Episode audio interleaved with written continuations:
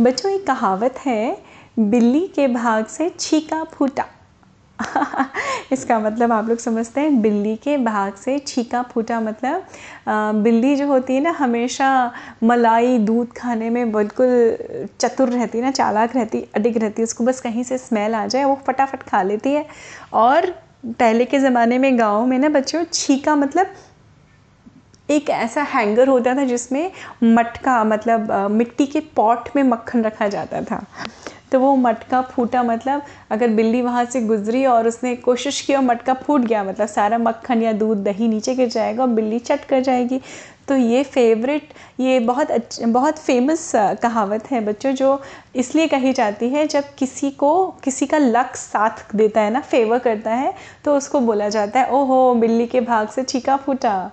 तो ऐसे ही हमारी कहानी में हमारे एक पंडित हरी शर्मा थे, एक छोटे से गाँव में रहते थे इंदौर के पास। तो वो छोटे से गाँव में थे और छोटे मोटे से ज्योतिषी थे। ज्योतिषाचार्य होते हैं ना, जिनको हम इंग्लिश में एस्ट्रोलॉजर बोलते हैं बच्चों। तो आपने कभी देखा है एस्ट्रोलॉजर्स जो होते हैं बच्चों शायद कभी आपकी नज़र पड़ी हो जो एक छोटा सा मिट्ठू रखते हैं अपने पास, तोता रखते हैं और तोते को पिंजड़े में रखते हैं और वो पिंजरा से खोलते हैं और मिट्ठू या तोता चल के आता है, फिर जो कार्ड निकालता है और वो कार्ड से आपका भविष्य बताते हैं। अब एक प्रथा थी पहले बच्चों, जो छोटे छोटे से ज्योतिषाचार्य होते थे, वो ये एक कभी कभी ये सिस्टम भी रखते थे। कि मिठू या तोता जो कार्ड निकालेगा उसके हिसाब से वो लोगों को उनका भविष्य बताते थे। तो ये पंडित हरी शर्मा जो थे वो आ, उनकी एक और आदत थी वो अपने आप से बात करते थे।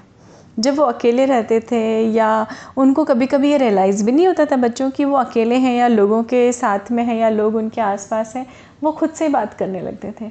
तो एक बार उनके गाँव में कोई आ, बड़े से व्यापारी थे उनका नाम था देवदत्त। अब देवदत्त जी की बेटी की शादी थी और हमारे जो पंडित हरी शर्मा थे, उनको सिर्फ़ खाने का बहुत शौक़ था। उनको मतलब बेहद शौक़ था खाने का। होते हैं कई लोग जिनको खाना बहुत पसंद होता है, जिनको हम बोलते हैं फूडी है ना? तो बहुत फूडी थे पंडित हमारे हरी शर्मा।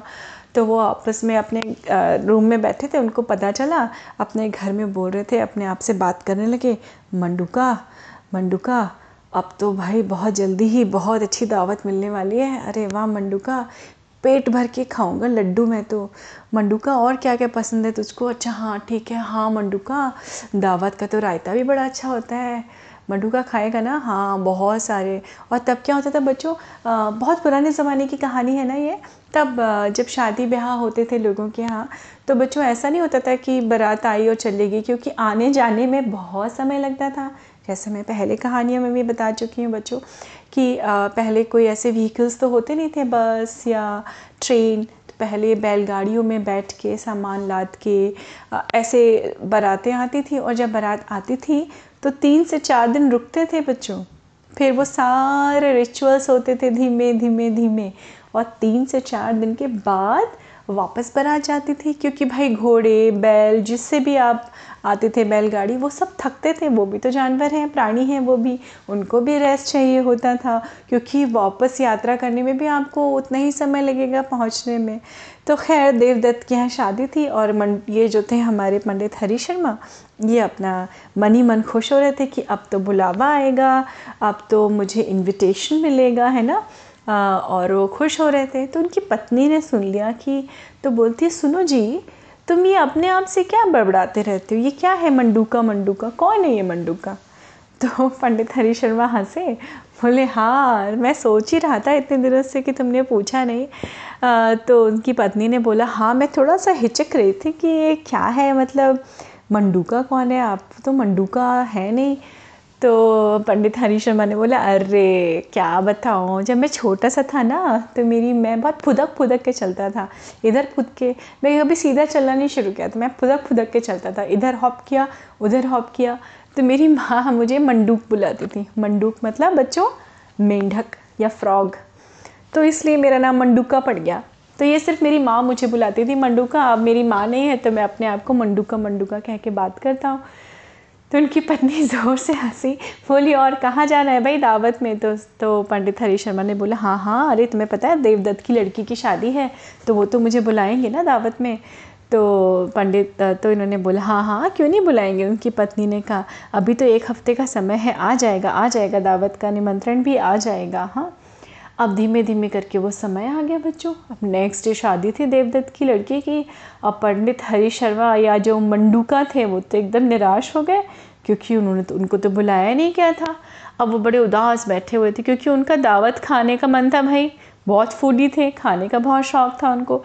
पर अब उनको बुलाया नहीं गया तो उनकी पत्नी ने कहा कि, अरे, मुझे लगता है देवदत्त भूल गए होंगे, तुम निराश मत हो। पंडित जी, आप चले जाना कल वहाँ पे। शादी है ना? भूल ही तो गए होंगे, ऐसी कोई बात नहीं है। अब पंडित जी भाई, बिना इनविटेशन के तो कोई भी कहीं नहीं जाता, है ना बच्चों? तो उन्होंने बोला, नहीं नहीं, मैं नहीं जाऊँगा। तुम जाओ भाई, तुम औरत हो, तुम औरतें तो इतनी सारी रस्में होती हैं और हल्दी हो गई, मेहंदी हो गई, जाओ, तुम जाओ। तो स्त्रियों को तो कोई कुछ कहता भी नहीं है। मैं तो नहीं जाऊँगा जब तक मुझे बुलाएँगे नहीं। तो उन्होंने कहा, ठीक है, ऐसे ही कर लो। अब शादी के दिन पहले के समय समय में ना बच्चों पता है क्या कैसे इनविटेशन दिया जाता था जब आ, किसी की शादी में हल्दी या मेहंदी की ऐसी रस्म होती थी तो बच्चों बड़े बड़े बताशे आते थे। बताशे आप लोगों को कैसे बताओ चीनी के बने होते हैं। वो बताशे ना घर घर बांटे जाते थे कि हाँ भाई आज इसके यहाँ बुला हुआ पहले कोई ऐसा सिस्टम नहीं होता था बच्चों की आपको कार्ड छाप के प्रिंट करा के देना है। कोई ऐसी फैंसी चीज़ें नहीं होती थी। बड़ी सिंपल लाइफ होती थी और स्पेशली गाँव में तो बहुत सिंपल होता था। तो भाई उनकी पत्नी को बताशा मिला, बताश फेनी बोलते हैं उसको, कि भाई कल हल्दी है, आ जाना। और उसके बाद शादी है। तो वो तो स्त्री होने के नाते अपना चली गई वहाँ पे। अब पंडित हरी शर्मा जो थे, वो आपस में अपने ही आप से बात करते करते वो अपने आप से बात करते हुए जा रहे थे। उन्होंने अपने कंधे पे जो है अपना अंगोछा डाला और एक जोड़ी कपड़े डाले और बोले, चल मंडूका आज तो तेरी दावत गई। बड़ी भूख लगी थी। कल से अच्छे से नहीं खाया मंडूका तूने और ये देवदत्त ने बुलाया भी नहीं। बड़ा दुष्ट आदमी है। इसने तो मुझे बुलाया भी नहीं। मुझे न्योता देना भूल गया। मैं ज्योतिषी हूँ। ये क्या करूँ? चल मंडूका कोई बात नहीं। चल मंडूका हम लोग नहा के आते नदी में। उनकी पत्नी चली गई, उनके देवदत्त की लड़की के फ़ंक्शन में और ये जो है, मंडूका जी हमारे चले गए नदी में नहाने। अब वो नहा रहे थे, नहा के अपना जो भी पूजा पाठ करते थे जो जैसे वो नहा रहे थे, नहा के निकले तो उनको एक घोड़ी दिखाई पड़ी। और घोड़ी जो है वो गदगद गदगद गद भागती भागती आ रही थी। और हमारे जो ये पंडित हरी शर्मा थे, इनको जानवरों से भी बड़ा लगाव था, क्योंकि वो मिट्ठू था उनके पास में, है ना? तो उसको भी बहुत प्यार से रखते थे। तो वहाँ पे मिट्ठू भी बैठा हुआ था उनके पिंजड़े में और लेके आए थे, उसको भी नहलाया उन्होंने, उसको पिंजड़े को भी वहाँ रख दिया। और वहाँ देखा दूर से एक घोड़ी हाँफती डाँपती चली आ रही है। तो जैसे उन्होंने देखा घोड़ी को, पंडित हरी शर्मा ने, वो जल्दी जल्दी बाहर निकले और उनको समझ में आ गया कि शायद थोड़ी परेशान है घोड़ी, है ना? तो वो आए उन्होंने प्यार से उसको थोड़ा थामा, उसको घास वास खिलाई। तो देखा उसके गले में एक रस्सी भी थी है ना, एक पट्टा टाइप का पड़ा हुआ था और उन्होंने उससे बात करते रहे मंडूका अपने आप से। मंडूका लगता है, घोड़ी बहुत परेशान है। कोई बात नहीं बेटा, उसको अच्छे से पुचकारा, सहलाया। अब जानवरों को भी ना बच्चों, ये बड़ा एहसास होता है। उनको भी ना टच से फील हो जाता है कि कौन सा टच उनको प्यार वाला है और कौन से, कौन सा उनके लिए खतरे वाला टच है है ना? तो वो घोड़ी को भी एहसास हो गया कि ये प्यार कर रहे हैं। तो उन्होंने बोला, अरे रुक जाओ रुक जाओ। फिर उसको किसी तरह से पानी वानी पिलाया, उसको पकड़ के, उसको घास वास दी खाने के लिए अब वो थोड़ी रिलैक्स हो गई, रिलैक्स हो गई और उन्होंने कहा, चलो, तुम यहीं आसपास खेलो जो भी अपना घास वास चढ़नी है चलो और वो अपने घर चले गए। उन्होंने अपना मिट्ठू मियाँ का पिंजरा उठाया, तोते का, और वो चले गए। चल, मंडू का घर, चल, देखते हैं। अब जो सूखी रोटी है तेरी किस्मत है मंडू का, वही खाएँगे। अब वो अपने घर चले गए, है ना? घर पहुँचे तो उनकी पत्नी आई वहाँ पे उन्होंने पूछा हाँ हाँ बताओ बताओ, क्या खाने को मिला? देवदत्त, क्या क्या क्या खाया? तो उनकी पत्नी बोलती है, हटो जी, तुम्हें तो हमेशा खाने की पड़ी रहती है। तुमने ये नहीं पूछा वहाँ कितनी अफरा तफरी हो गई? तो हरीश शर्मा ने बोला, क्या हो गया भाई? तो उनकी पत्नी ने बताया कि, भाई, पता है आपको बड़ा अपशगुन हो गया। घोड़े दूल्हे की जो घोड़ी थी, वो भाग गई। और तुम्हें तो पता है ना, घोड़ी भाग जाना कितना बड़ा अपशगुन होता है। अभी तो समझ में नहीं आ रहा, लोगों ने बड़ी दूर दूर तक ढूंढा और घोड़ी मिली नहीं कहीं। अब पंडित हरी शर्मा को अचानक ध्यान आया कि ओहो, लगता है ये वही घोड़ी तो नहीं थी। पर पंडित हर्ष शर्मा ने कुछ बोला नहीं। तो फिर उन्होंने अपनी जानकारी के लिए पूछा कि वो घोड़ी कैसे भाग गई? भाई, अपनी पत्नी से पूछा। तो उनकी पत्नी ने बोला, इसलिए भाग गई क्योंकि वहाँ पे किसी ने पटाखा चला दिया था और घोड़ी पे दग गई, उसको डर लगा, वो वहाँ से भाग गई। अब ये तो सोचा नहीं था, ये तो अब शगुन हो गया। पंडित देवदत्त जी तो बहुत परेशान है। अब उन्होंने तमाम लोगों को भेजा है इधर उधर, लेकिन कहीं कोई ढूंढ ही नहीं पा रहा है। वो घोड़ी बहुत तेज़ भाग गई थी। और हो सकता है भाई तुमसे मिलने आए, लेकिन तुम नाराज़ मत हो ना अगर वो तुम्हें भूल दावत या निमंत्रण देना भूल गया इसका मतलब ये थोड़ी ना कि तुम अपना काम नहीं करोगे। भाई तुम जो अच्छी हो, अगर तुम घोड़ी ला के दे दोगे, क्या पता तुम्हें भी चार लड्डू खिलाते वो। तो पंडित हरीश शर्मा ने कुछ बोला नहीं और बनावटी बन के बोलते हैं हाँ हाँ हाँ हाँ ठीक है ठीक है, मैं देख लूँगा। आने दो देवदत्त को, फिर मैं बात करता हूँ उससे। अब थोड़ी ही देर में देवदत्त हाजिर। उन्होंने बोला, अरे, पंडित जी, मुझे अपने कार्ड निकाल के दिखाओ भाई, मुझे बताओ, मेरी तो बहुत अपशगुन हुआ जा रहा है, लड़के वाले अलग उधर हताश, परेशान बैठे हैं, मेरी बिटिया के जीवन का सवाल है, बताइए भाई, घोड़ी कहाँ है, घोड़ी कहाँ आप ही शायद कुछ बता सके।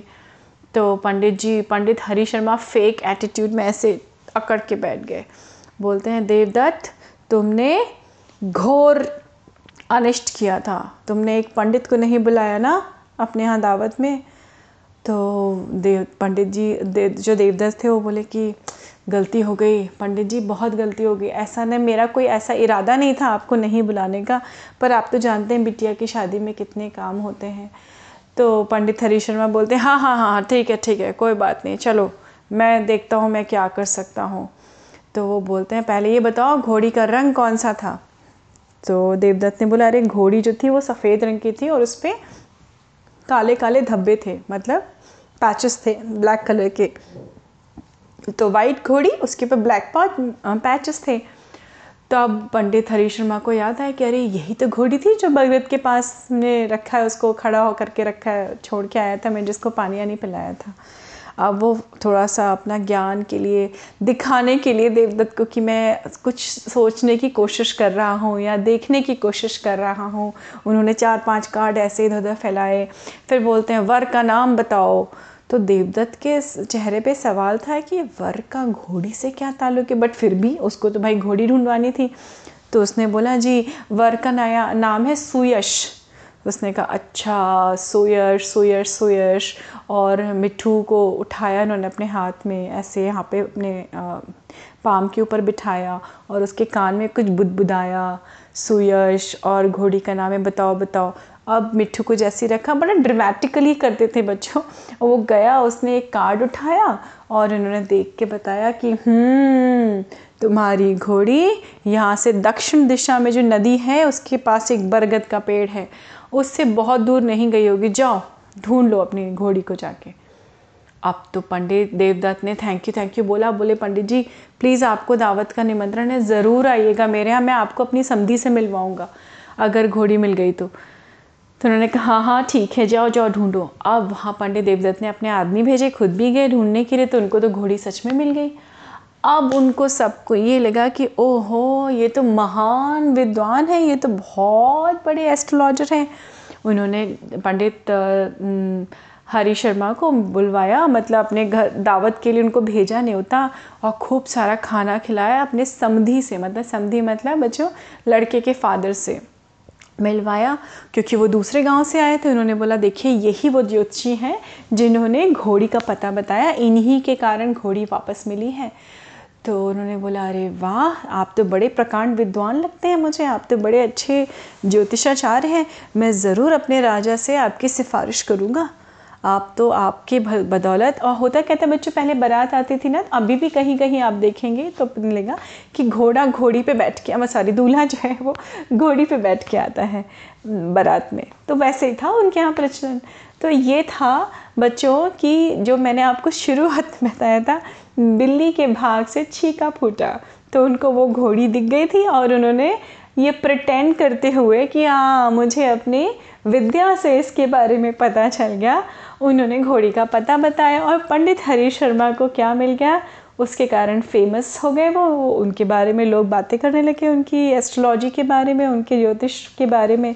और यहाँ से वो थोड़े फ़ेमस हो गए। और जो उनको चाहिए था, क्या चाहिए था? मंडुका। खाना मिलेगा क्या? और पंडुका को तो खूब सारा खाना मिल गया। खाने के संग बहुत सारी तारीफ़ भी मिल गई। बहुत सारे लोग प्रशंसा करने लगे। पंडित जी बड़े खुश थे। तो बच्चों, ये होता है, बिल्ली के भाग से छीका फूटा, है ना? अब मैं इसकी अगली कड़ी में बताऊँगी कि पंडित हरी शर्मा के संग और क्या अच्छा हुआ। कैसे उनके भाग से फिर से छीका फूटा, है ना? तो उम्मीद है आपको ये मज़ेदार सी कहानी अच्छी लगी होगी।